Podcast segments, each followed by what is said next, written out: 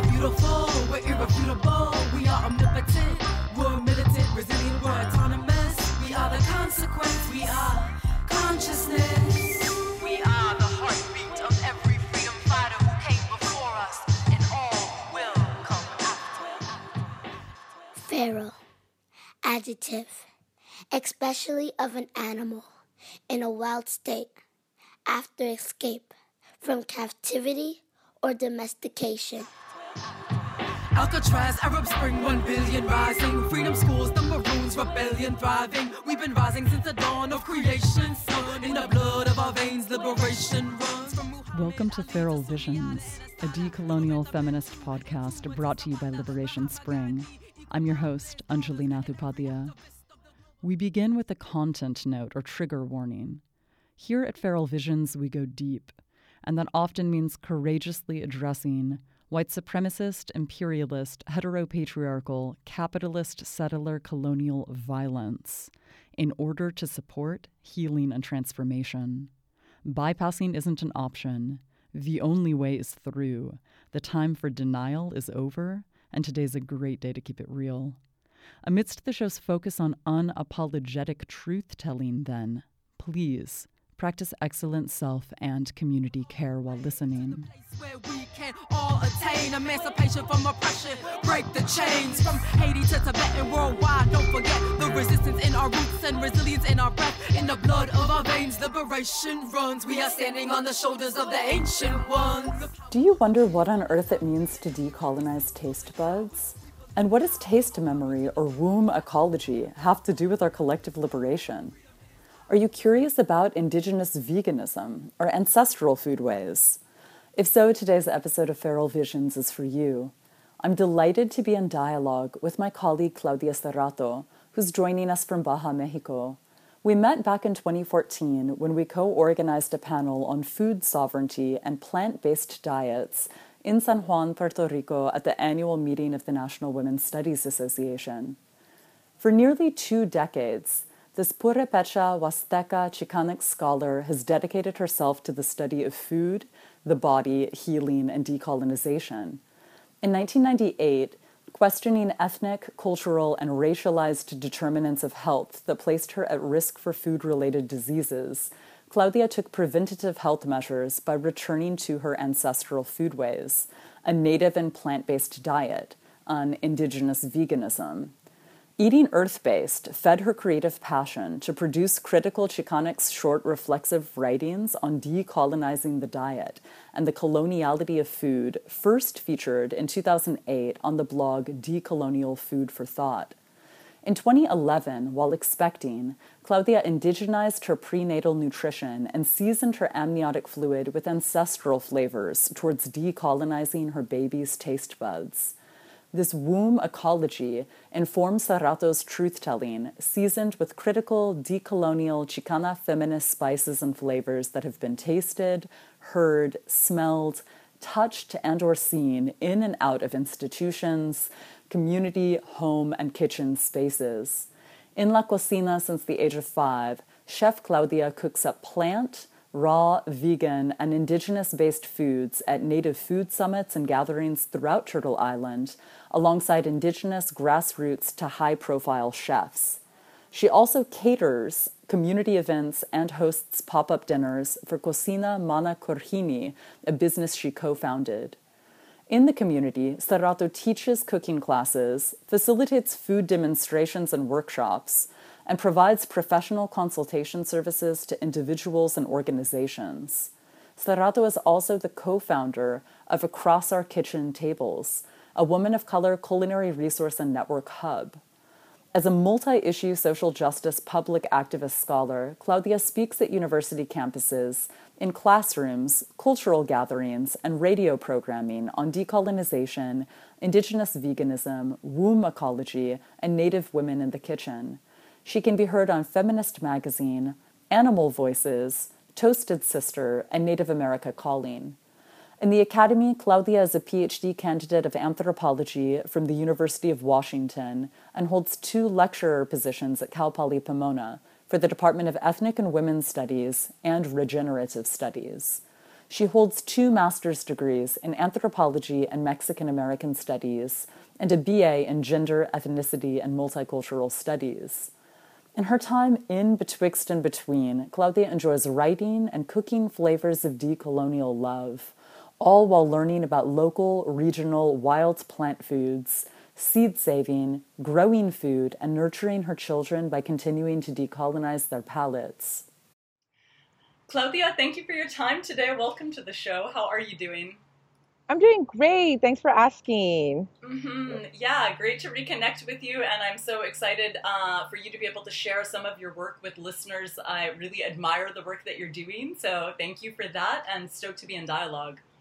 Thank you. Thank you for the invitation. It's such a great honor. Mm-hmm, for sure. Thank you for that. So, to begin to get going, I know that your work involves this idea of decolonizing diets, and I would mm-hmm. love for our listeners to be able to hear from you how you understand that idea. What does it mean for someone to be decolonizing their diet? You know, it's, it's really interesting because, you know, when we think about decolonization, we think about uh, the colonial project, we think about colonialism, right? So, in order for us to even begin to address what it means to decolonize, we have to understand what is it that's colonized. And so, in thinking about our diets, there's a lot to think about because, you know, diets have changed throughout time and space and um, when I started coming at this work, you know, and coming to my own awareness and my own consciousness of what it what it means to decolonize anything, I was really focused on my ancestral foodways. So I took the time to to study colonial foods. How is it that there is a relation between you know decolonizing you know a diet and how does that what does that mean for me specifically coming from families that live in michoacan or families that come from different parts of mexico and our diets being predominantly plant-based? So for me in understanding what it means to decolonize a diet or the diet starts with thinking about the foods that weren't original foods that were part of our you know cultural heritage ancestry. And so that is how i the world of you know even starting that that initiative for myself in decolonizing my diet but it could also mean different things for different people depending where they're located at again and also to their their migration story and where they reside now throughout Turtle Island and you know whether it's there or Mexico or Central America, South America or wherever you know within the global indigenous, right? You know, so it could also mean getting away from processed foods it could also mean not eating a heavy breakfast in the morning, right? It could mean replacing alternative meats. So, for example, taking chicken, beef, and pork out and, and bringing back ancestral foods like bison, like rabbit, like deer.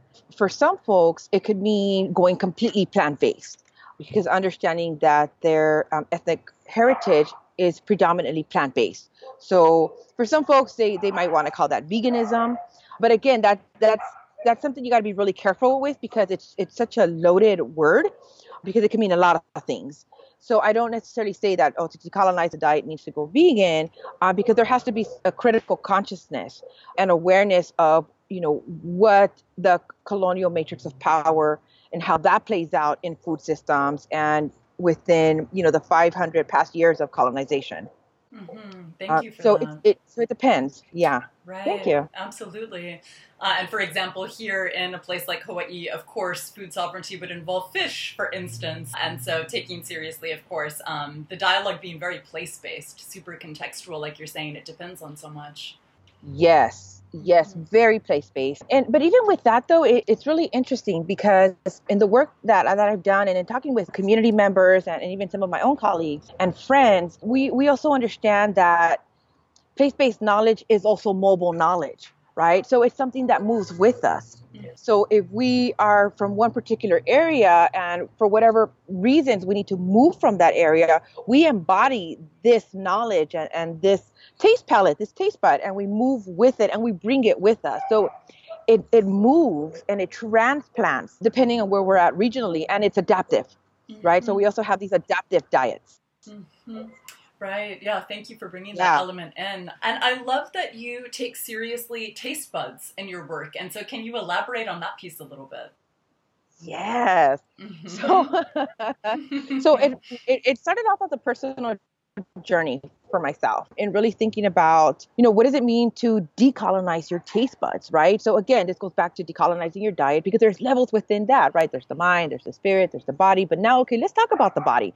So for me, you know, I went on a quest of wanting to learn about how memory gets recorded in the body. So automatically, you know, I, I started to pay attention to the works coming out of gut feminism and, you know, and the anthropology of the body.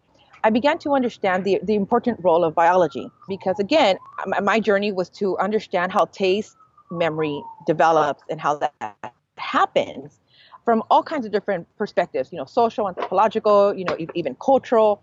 But then there came this biological factor. And so I began to understand how one eats, one chews, how flavor, you know, moves around in the mouth, how it becomes part of that that nerve sensation and you know eventually what that whole process is when it when it breaks down you know down to a molecular level and for me understanding that also to works that come out of like womb ecology for example how what one is exposed to from the time of birth you know, from through taste is what one will ultimately crave in their life journey. And so for me, that became really, really important because I began to think about my family, my family's house, my own house, the food that I was eating, and what the food that I was craving. And for me, I understood colonization as like, you know, not just colonizing my diet, but colonizing my mouth and mm. colonizing my taste buds.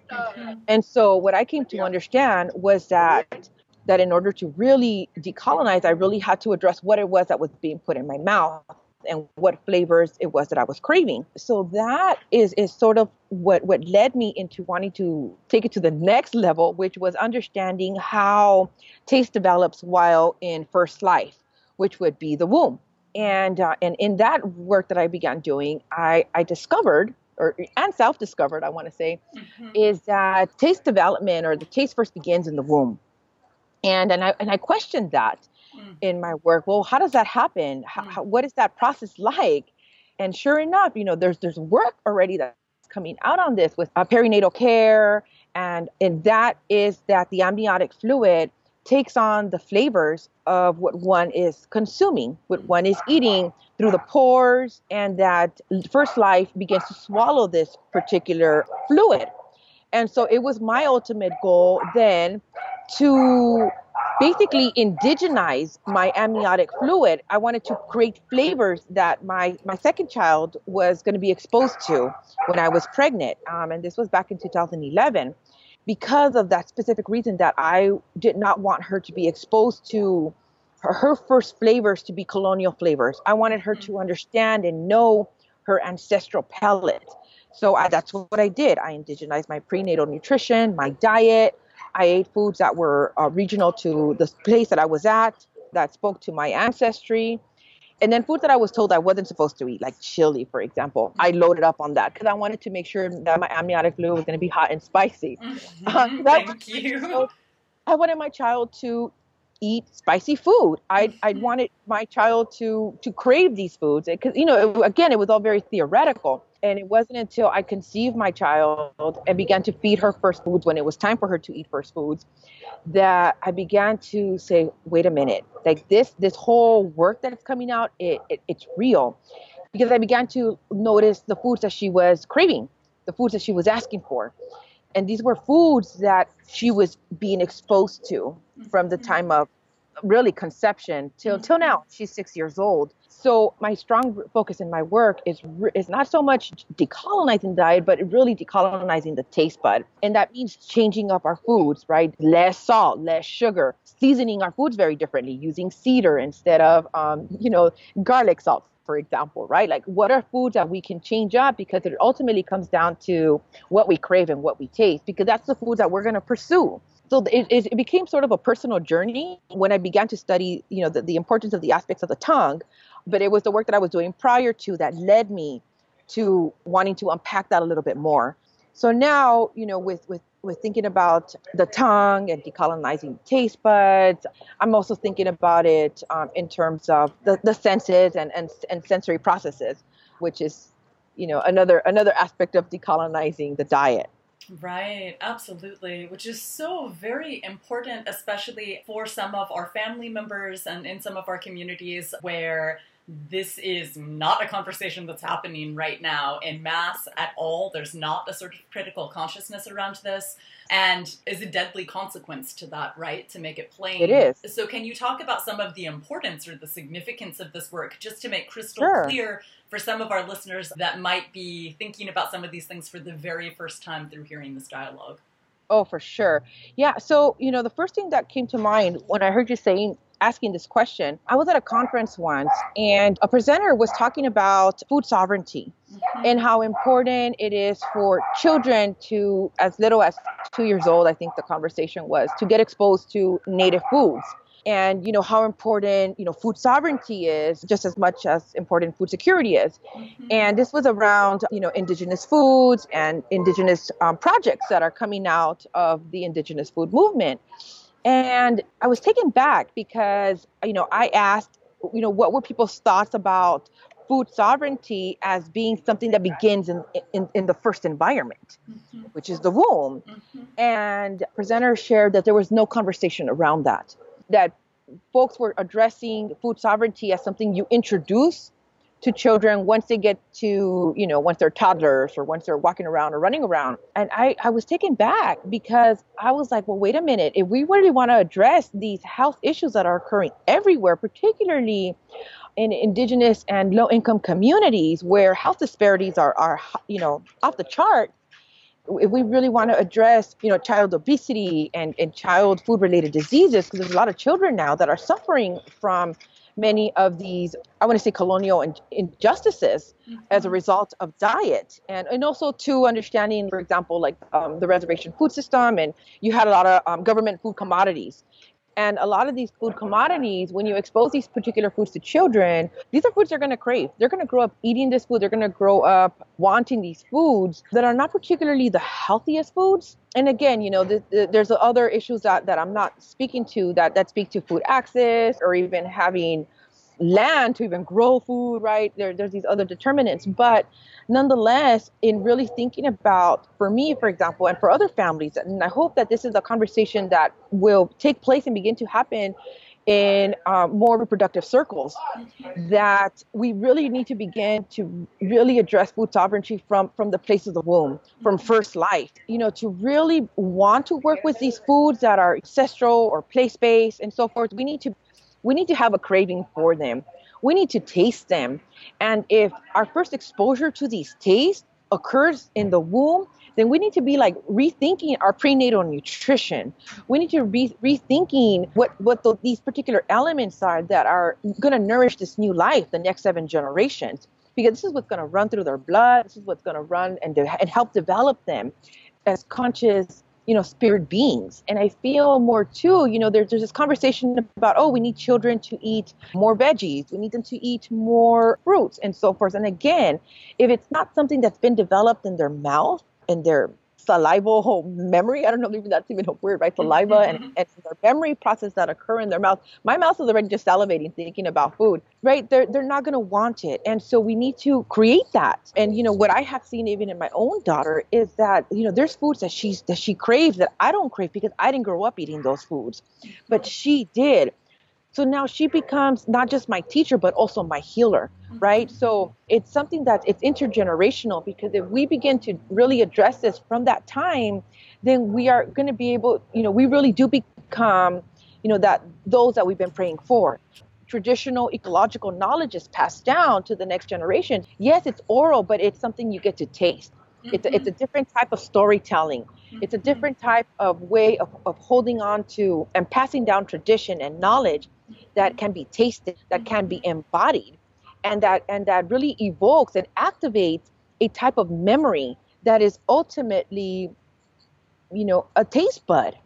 It resides in that little, you know, cellular molecular level, right? This taste. And to be able to taste food sovereignty and to be able to you know have a taste of decolonization. To know what that can taste like? I think it's it's beyond vital to the whole decolonial project in and of itself but also to in the health and restoration of, of ecological systems that involve the human body that involves the next seven generations. Mm-hmm.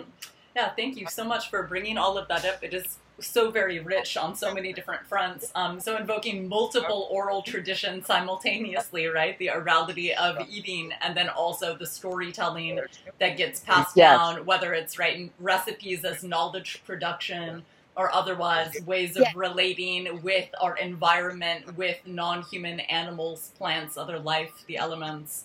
Exactly. Uh, so yeah, I mean, there's so much to um, elaborate on here. So thank you for bringing up all those elements. They're so important. So bringing in right traditional ecological knowledge, so to speak, and the political aspect of this work, because again, you know, a lot of our community members that are having conversations around decolonization and taking it very seriously aren't necessarily talking about even food so much. Definitely not talking Yeah. about taste buds and taste memory. So, can you talk a little bit about the political dimension of this project?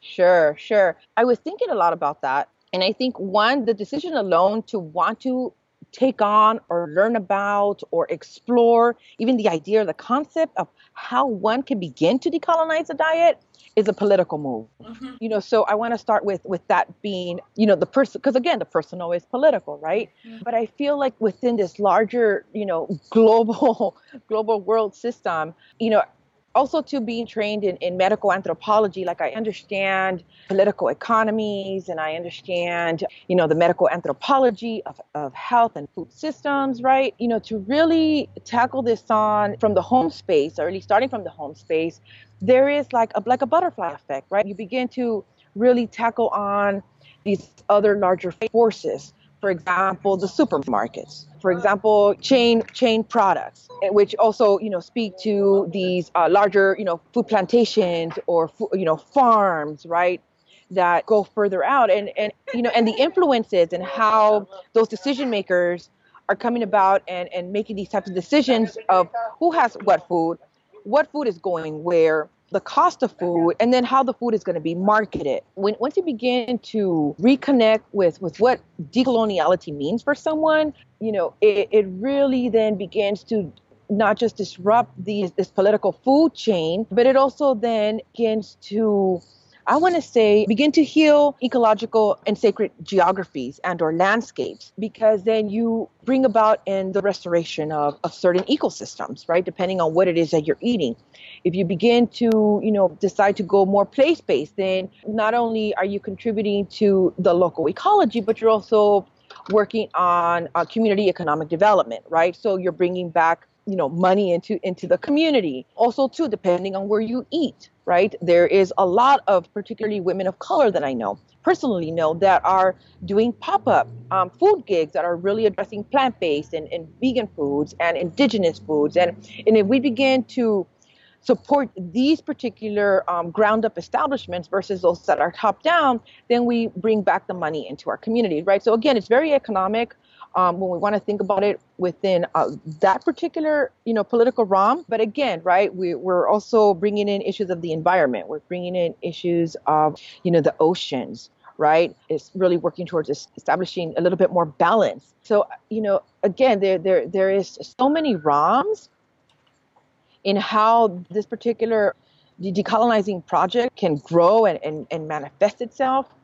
And you know and, and i have a in, in my in my participation and what I have seen, kind of see it all happening at the same time. So there's just like this multiple matrix dimensions that all occur at, at the same time, you know, but they all are at their own different pace. But I personally feel that it, it really comes down to what you bring home, what you bring into your refrigerator, what you bring into your home space. And again, this speaks to, you know, colonialism and how our refrigerators are colonized. You know, how do we let's start there, right? Before we're going to decolonize our palates, before we're going to decolonize our tongue, why don't we begin to decolonize our refrigerators? Um, you know, take out the foods that shouldn't be in there. Perhaps maybe even reclaim our refrigerators. I know I have. I don't use the shelves that are designed to maintain my body and to perform, you know, perform this, uh, uh, you know, the performance of the body eating, right? Like I don't participate in that particular style that has been set up for me. And, you know, so it, it, it goes to even to, to that level, right? Is, is how we reclaim that space. So, you know, and thinking about, uh, about the politics, I, I just think about it as, I don't know if there's a word for it now or, or yet, but it, it's, it has to do with, it's beyond decoloniality because it, it's an action. It's no longer a theory. You know, and I guess it speaks to Chicana feminisms, right? Because we talk a lot about, you know, theory in the flesh. But I feel that it, it's something a little bit more deeper, but it's definitely within that within that that political dimension. Mm-hmm. Yeah, it's evocative of resurgence for me. Even just the sort of double entendre of a taste bud, a bud like a flower blossoming or resurging, right? It's almost like this blossoming resurgence. So it's always Yeah. already praxis or in action, Exactly. like you said, not just somehow abstractly divorced from the flesh, taking it back to Anzaldúa or Moraga or so many other, Yes. right? Four founders of so many of the movements, right, that we've inherited um, that remind us, right, that again, also that memory is always already embodied, right? Yes, exactly, exactly. Mhm, Mhm. For sure. Uh, I would love to hear a little bit more about so your personal uh, experience with these topics we've been getting into. So you took it back several years um, to your last pregnancy, and prior to that, so what really inspired you to begin with um, to be actually in your own life trying out these different forms of relating to plants and animals around you. Um, so also honoring the kind of right intersubjectivity that we're getting into here, um, Yeah. because I know so many of us have stories, a lot of stories around how we've entered into this work, right? Exactly, exactly.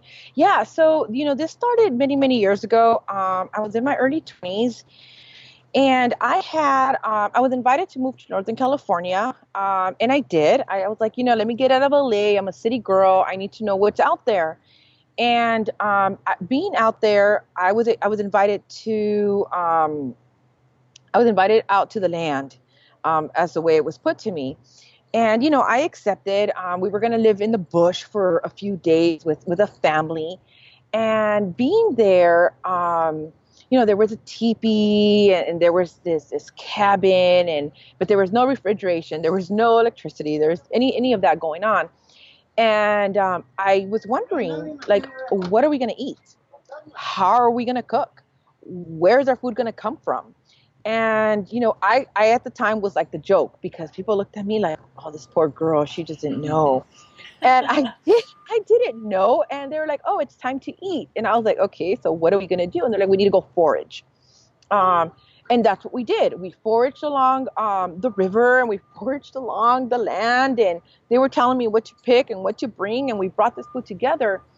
And you know, there something happened to me right there and then and I felt, you know, a disconnection, but a connection where I was like, wait, this is too familiar to me. I've never done this before, but why does this feel familiar? And at the same time, um, my family was having a hardship. My grandfather was really sick and he had a heart attack. And so, you know, I was processing what I was experiencing, you know, being touching the land and, and eating directly from the land in the ways that I was. Um, and then I also began to think about what you know the larger establishments had to say about me and my family was that we were all prone to food-related diseases, particularly diabetes, um, high cholesterol, and other heart um, diseases, and also to cancer. And I thought, well, there, there's a disconnection between what I'm experiencing here with the land and with what I'm eating and with what I'm being told. Because if I'm eating, if I'm naturally or you know within my culture am supposed to be eating this particular way because I do come from, um, you know, a plant plant-based family, then why why am I being told I'm going to die if this is, you know, abundant in, in nourishment and nutrition? And um, so I began to do that research, as I wanted to understand, well, what is what I think to be Mexican quote unquote food because I am, you know, Purepecha Huasteca Chicana, so culturally identify as Mexican. And um, and what I realized is that the foods that I really truly believed were situated within my cultural family and heritage were indeed um, very colonial influenced. And so I began to explore that. Well, okay, well, what of these foods is, is non-native? And um, and then in that journey, then you you know you study well how is it that, for example, you know pigs, sheep, and pork became uh, I'm sorry, uh, beef became very popular. How did that Right. become part of you know the Mexican um, cuisine, Mhm. or more so the Mesoamerican cuisine? right. um, because that is you know was not part of the diet And uh, so then, you know, I learned and studied about, um, you know, co- uh, colonial idea, colonial food ideologies that had to do with race and this fear of becoming inferior if one was exposed or ate indigenous foods, and why it is that you know a, a, a, a sort of mestizaje occurred within food, um, in order to continue to perpetuate these uh, these racial hierarchies of, of people, but again through the the ideology of food, and a lot of this comes from Re- uh, Rebecca Earle's work, um, and um, you know, so I myself. Uh, you know, began to really process that, and I said, "Well, I'm gonna, it's, I'm gonna, I'm gonna start to decolonize my own diet. And because I really, it was a matter of survival for me. It, w- it became a survival tactic. Right. I was like, well, I'm going to get rid of these foods because if I'm being told I'm going to die and I'm prone to having these particular diseases, then I'm going to get rid of these particular foods that um, have become destructive to me and my family, which, which again, is it really speaks to, um, you know, the, the establishment of carnicerias, panaderias, and lecherias, right? So, um, and then when I began to take out these foods, my food began to look very similar. It was, you know, uh, corn, beans, and squash, and just very Mexican, you know, indigenous foods. But then when I re looked at my food, I was like, this is vegan. I was like, wait, yeah. hold on a second here. And and so then um, at that time too, I was really studying and really getting into um, Chicana feminist work a, a, little bit more than what I did when I was, you know, um, getting my bachelor's degree. This was already during my master's program.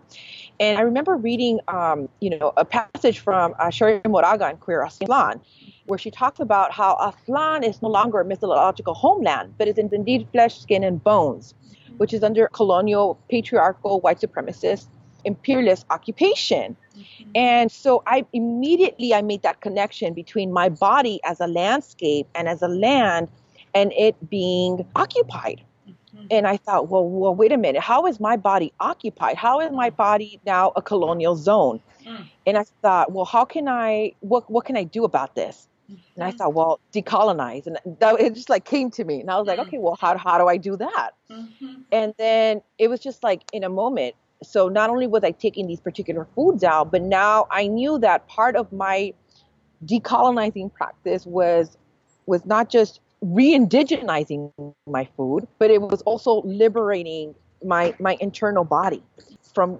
colonial infestation. Mm-hmm. That is what got me to really rethink um, veganism from an indigenous perspective because you know, yeah, I, I, was not okay with these environmental destructions that were occurring.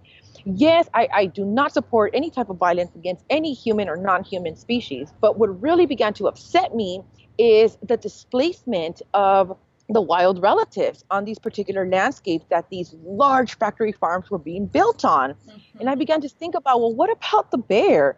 And what about the coyote? Yeah. And what about the salmon? And what yeah. about the gopher? Yeah. And then, yeah, so then my vegan, my vegan, indigenous veganist practice then began to really address relationality. Mm-hmm. And the relationships that I have with these other non-human um, life forms that were also being, you know, affected and displaced as a result of this particular colonial dominating way of eating. So that is what ignited that that flame to to really address um, and challenge these, um, you know, vegan principles that are that are, you know, within a popular culture is really centered on um, this white Eurocentric ideology of what it means to be vegan. And so I, you know, I became an advocate for brown folks and how it's our veganism looks like and what that can mm-hmm. play out um, within different social cultural spaces and also to helping folks remember for those people that particularly come and have Mesoamerican and other Southwest indigenous ancestry is that we are plant-based peoples. And what did that look like seasonally? And what did that look like, you know, in migration? And what did that look like through trade? So all of this is what led me to finally you know arrive to the place of wow not only have i indigenized slash decolonized my diet you know in the ways that i know how and the ways that i am capable of but now i'm pregnant. So now i need to indigenize my pregnancy right? So this is kind of like what led up to to that ultimate moment of understanding that there is another dimension of environment that i also need to be concerned about and that other folks should be concerned about too, which again is the it's the womb, the first home, mm-hmm. right? It, it's its own ecosystem, and it's like, well, what are we doing to repair that? Because if we really want to address or think about, you know, the next seven generations to come, and it, it has to start there, right? At least from the way I understand it, from the way I have lived my life, and the way now that I see myself, you know, bringing together all the worlds that, that I that I reside in, right? Because it's it's it's so many, you know, as an anthropologist, as a lecturer, as a PhD candidate, and as a chef, because I, I do cook. I also run a, you know a, a, an indigenous catering business, but also to I want to say you know uh, I I don't even have a term for it yet, but you know like like a doula, indigenous advocate, right? In really helping us rethink reproduction from the perspective of, of food and the next seven generations to come right? Mm-hmm. Because this is this is our time. This is a decolonizing era at least for you know within our you know region of the world.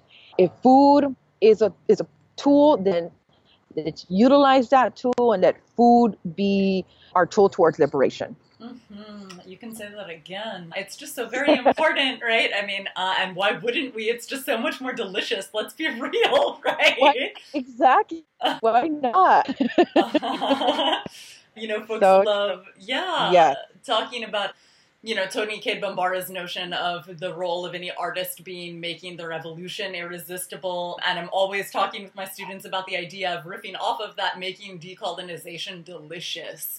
Um, yes. Because when it's more delicious, when you feel better afterwards, then that's going to be the direction that people want to go in. So you don't have to exactly. get into some kind of ideological battle or debate or yes. something like that. Um, and let's be real, right, in terms of the recipes and the knowledge that has been passed down, just how delicious it is and how good it feels, right, to be sharing in this way that is life affirming as opposed to disease yes. creating, right? Yes, exactly. Mm-hmm. Exactly. Mm-hmm. Yep. Why not? You know, if you can taste it, let's let's do it. right, absolutely. Okay, so will you tell us a little bit about the work that you do as a chef uh, and your pop up kitchen? Yes, yes. So I've been cooking since the age of five, and I never saw myself as a chef of anything. I just cooked. I just knew food. I, I knew flavors. I experimented with flavors. I've, you know, growing up, I've always taken my time putting food together. When I got into indigenous veganism, um, I had to reclaim a lot of my family dishes and I had to make it in such a way that they would try it.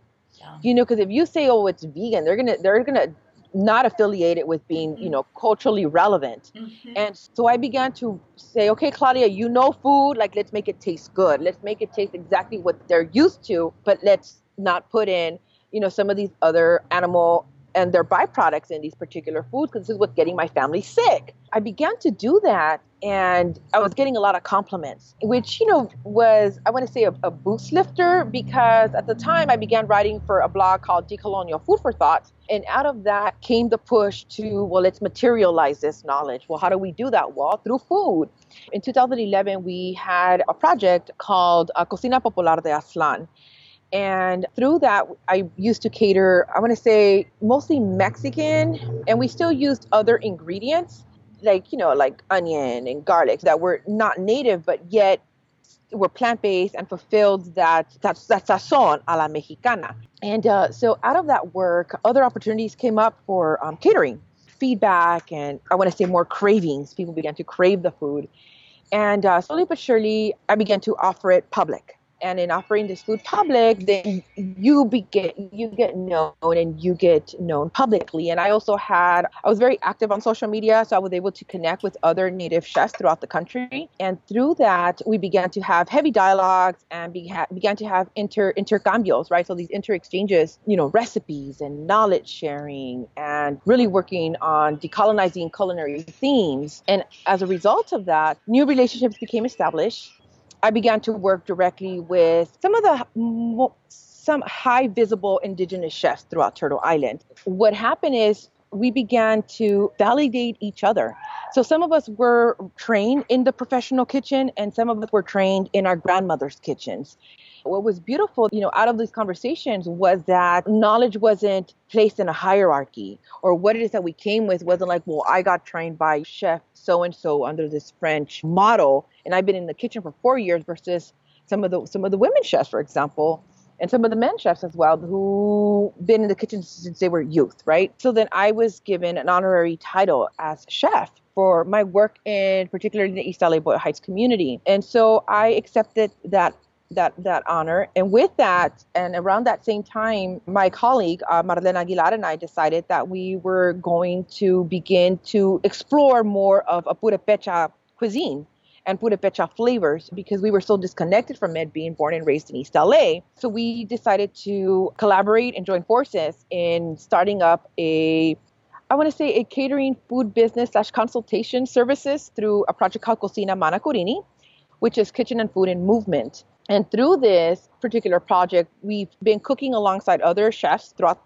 again, the country at Indigenous food summits, food gatherings, offering our recipes in, in our sazon, and we've also begun catering throughout LA.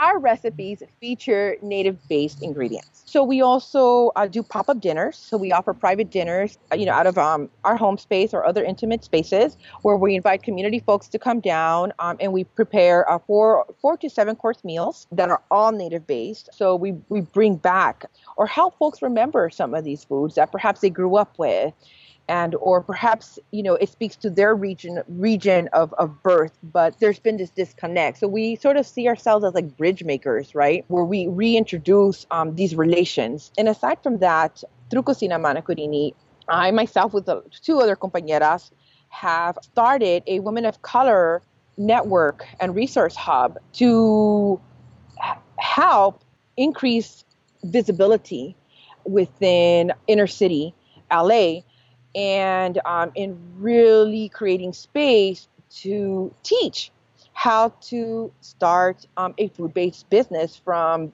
below the grassroots into whatever type of food sector they would like to enter, whether it's cottage food, whether it's pop up, whether it's private chefing. And this particular project is called uh, across our kitchen tables. And again, the, you know, these really carry a thick decolonizing themes towards, you know, our, our liberation.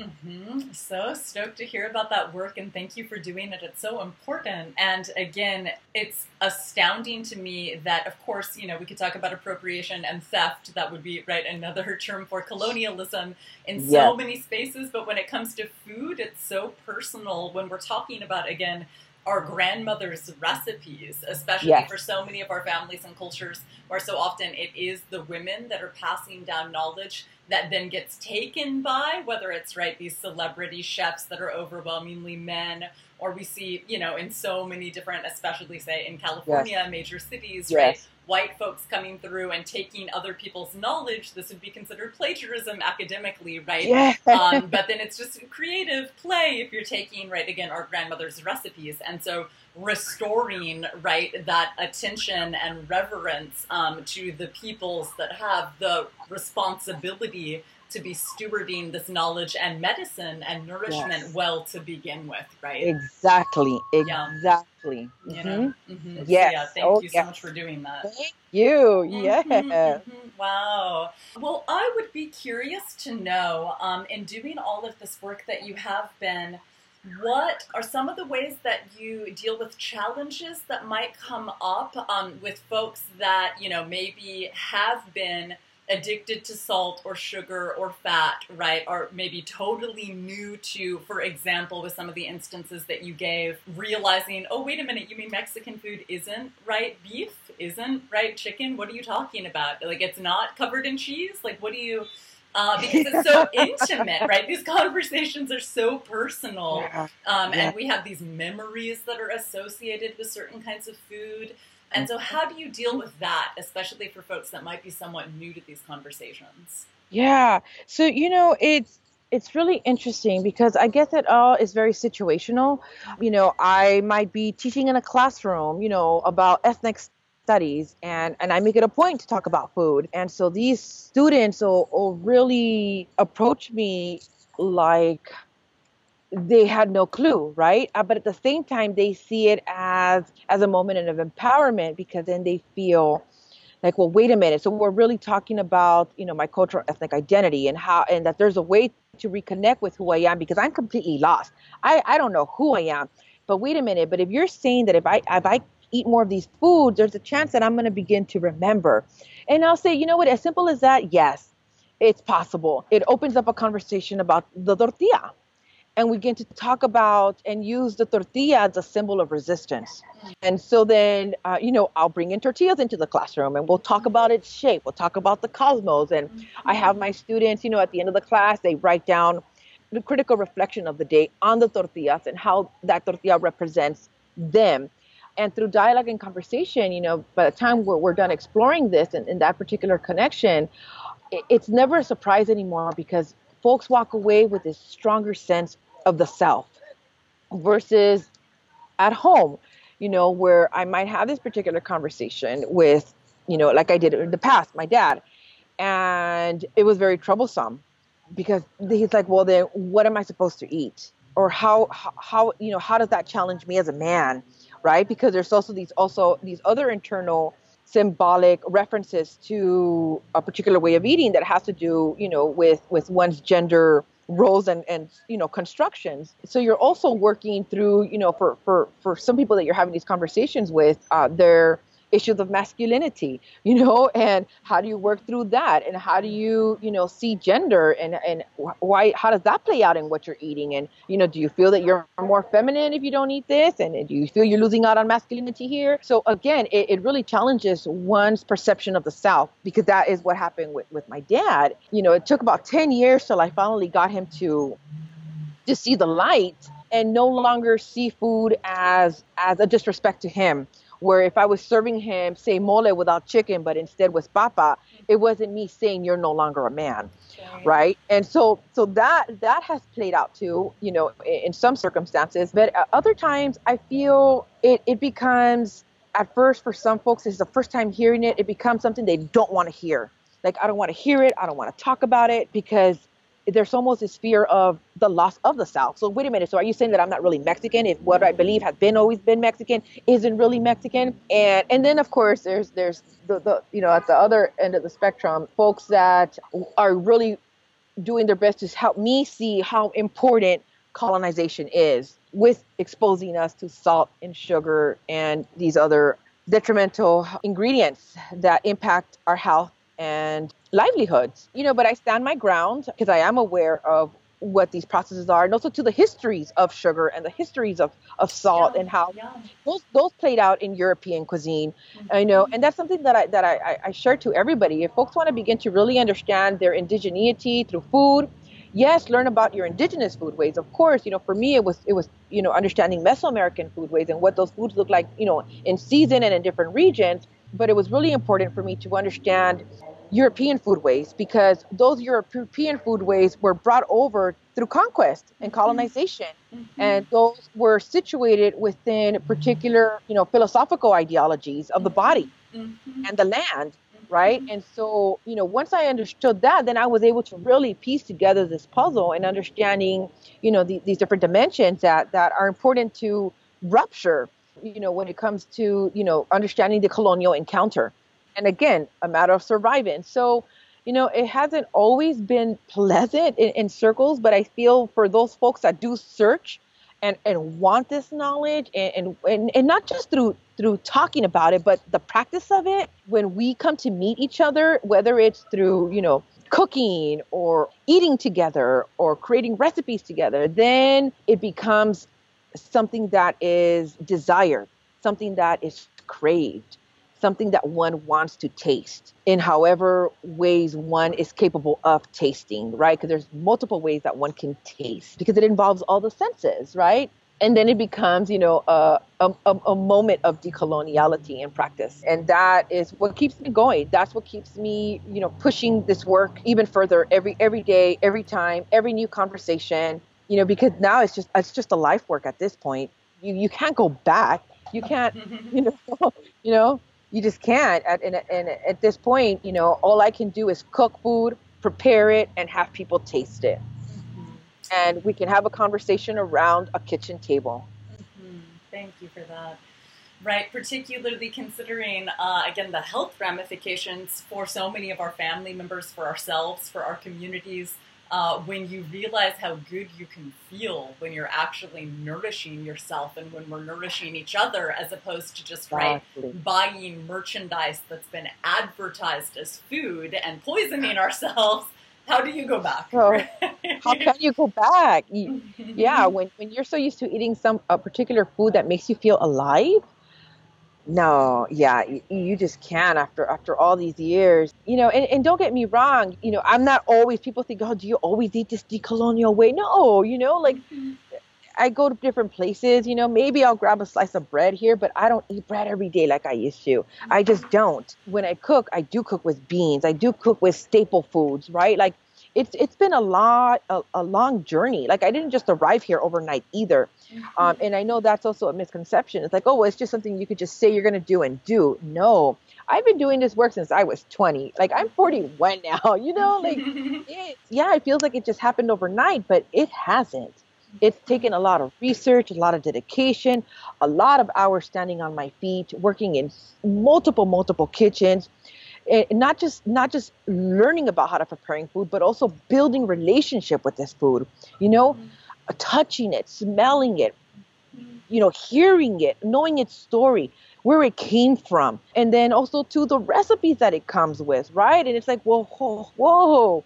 How do- you know, it, it's a lot. It's a lot, a lot of work, but at the end, it's all worth it. This is this, mm-hmm. you know, it's all worth it. Right. I really appreciate your sharing that because so often folks can feel pressure, you know, for instant gratification or for some overnight or weekend miracle or transformation. And so it's so important, if you ask me, for us to be realistic, especially when we're shifting Yeah. habits and patterns that have been passed down intergenerationally, like you've been speaking to, to be patient with ourselves, to really give ourselves the space to be able to do the thing instead of, right, burning out or being impatient and then being disappointed potentially. So thank you for sharing in terms of your own experience that it has taken time. You're welcome. Thank you. Mm-hmm. Thank you for holding space like this to have this conversation. Absolutely. Yeah, it's just so very important for the health of our planet and our families moving forward for Yes. folks to be taking all this more seriously, right? Exactly. Exactly. hmm So I have to ask, is there an ingredient or a recipe these days that you've really been enjoying getting to know better? You know, the first thing that comes to mind, this is really funny you asked that, Uh-huh. um, ha- has been two ingredients. okay. And, and well, actually, okay, well, two main ingredients and one one that is just there on the sidelines. But I've been having a lot of fun lately with um, avocado, cacao, and agave. That's really all you need.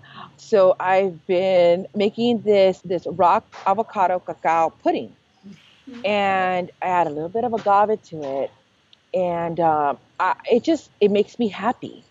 It it and, and you know just eating it alone. But what I've also begun to do is is ask myself, well, what else can I put this combination in? And usually around you know the new year, going into uh, spring, I start to integrate more smoothies and more liquids into my body so that I can begin to, you know, detox um, and you know prepare my body for spring. So I've been playing with my smoothies also, where I'm now taking, you know, one day it'll be an avocado, you know, chocolate mousse, right, cacao mousse, and the next day it's gonna be I'm gonna put it inside a smoothie, and uh, so that's been a lot of fun for me and um, I'm also, you know, playing more with it and thinking and rethinking desserts. Again, you know, this is a sugar high craving culture. It's what we've been exposed to, especially me as a child. I ate a bunch of ding dongs and Twinkies, and you know, because we didn't know any better. And somehow, this this just this little dab of, of ancestral sweetness is is what has been making me so happy these days. And so now I've also used it as a whip when I put together some of my other raw dishes that I make for my daughter and myself. You know, so it's it's really basic two basic staple ingredients that are, you know, ancient food ways that have been preserved and passed down and continue to cultivate and grow and, and play a huge role in our cultural food ways, the avocado and the cacao. Like just those two ingredients alone have been pretty popular in my palate these days. Uh huh. Yeah, why wouldn't they be so delicious? My goodness, right? Uh, yeah. And it also brings up or evokes to me just the beauty of, in a context that can be more horizontal, sharing. So just hearing you speak to that, and in my life, even the years that I have lived in what would be called present day California I mean, immediately the somatic response hearing you speak to avocado and cacao, I would just like to thank from the bottom of my being all of the ancestors that have nourished, right? Thousands of varieties of those plants for people to be able to share in. It's so significant to be able to name and recognize that, right? So, on behalf of all of the ancestors that had anything to do with the preservation of those plants, I am so sincerely appreciative. Yeah, thank you for sharing that. Thank you. Yeah, that's great. well, uh, we've talked about so much. Do you want to follow up on any of the topics that we've gotten into so far, in case there was something perhaps that we might have left out that you'd like to return to? Yeah, you know, the the only thing that's really sitting with me now is again it you know is understanding how colon how the colonization of food occurred. Um, I feel that there isn't a lot of discussion around that, and I guess this is more for the listeners, right? I really encourage folks to really take the time to do that research. Um, you know, it, it's really easy to jump on the bandwagon that you know the decolonizing this and decolonizing that. Um, you know, but it, I, I encourage folks uh, to really, you know, take the time to, you know, explore what happened, you know, within, you know, the, you know, the colonial contact, the colonial encounter, um, and, and focus in on food. Uh, there is a lot to learn. Um, and, you know, it, it's knowledge that one needs to be responsible for, um, because it's one thing to go out and say, oh, I'm going to facilitate a, a, conversation or space around decolonizing the diet. But if we are not, you know, historicizing it, then we're, we're losing something. We're losing something very significant um, that speaks to something that is already, you know, embodied within within us and our culture and our taste palette. So, you know, we want to really address the root of, of, of all evil. I, I, I really suggest you know, returning to that, to those moments and those ideologies that uh, were introduced with colonialism, um, because I feel that it'll help uh, widen the perspective and also to widen the conversations that are occurring. Um, because it's just so relevant, and it was something that really, really informed me and helped me be confident with my word and the knowledge that I carry and, and share with folks. Um, because, you know, I don't take that very lightly. It, it's something that you know, again, comes with responsibility. You know, if you're going to be a, a, um, a carrier of knowledge or a palabra carrier, like, you know, we, we got to honor that and, and represent it and, and you know, in, in a good way um, that'll um, allow folks to, to question and learn and grow from. Mm-hmm. Uh, so very important. Thank you for that reminder. Uh, and if folks want to be in touch with you or to learn more about the work that you do, how can they um, become more familiarized with your work? Yeah. So uh, right now, I, I do have um, I'm kind of staying a little low pro on social media. Um, I am very active on Instagram, so um, I am. I do have my own personal Instagram page, mm-hmm. uh, so folks can follow me there um, mm-hmm. at uh, Wombyn76. Um, I also have uh, Cocina Manakurhini. Right now, they do have um, a Facebook and an Instagram as well.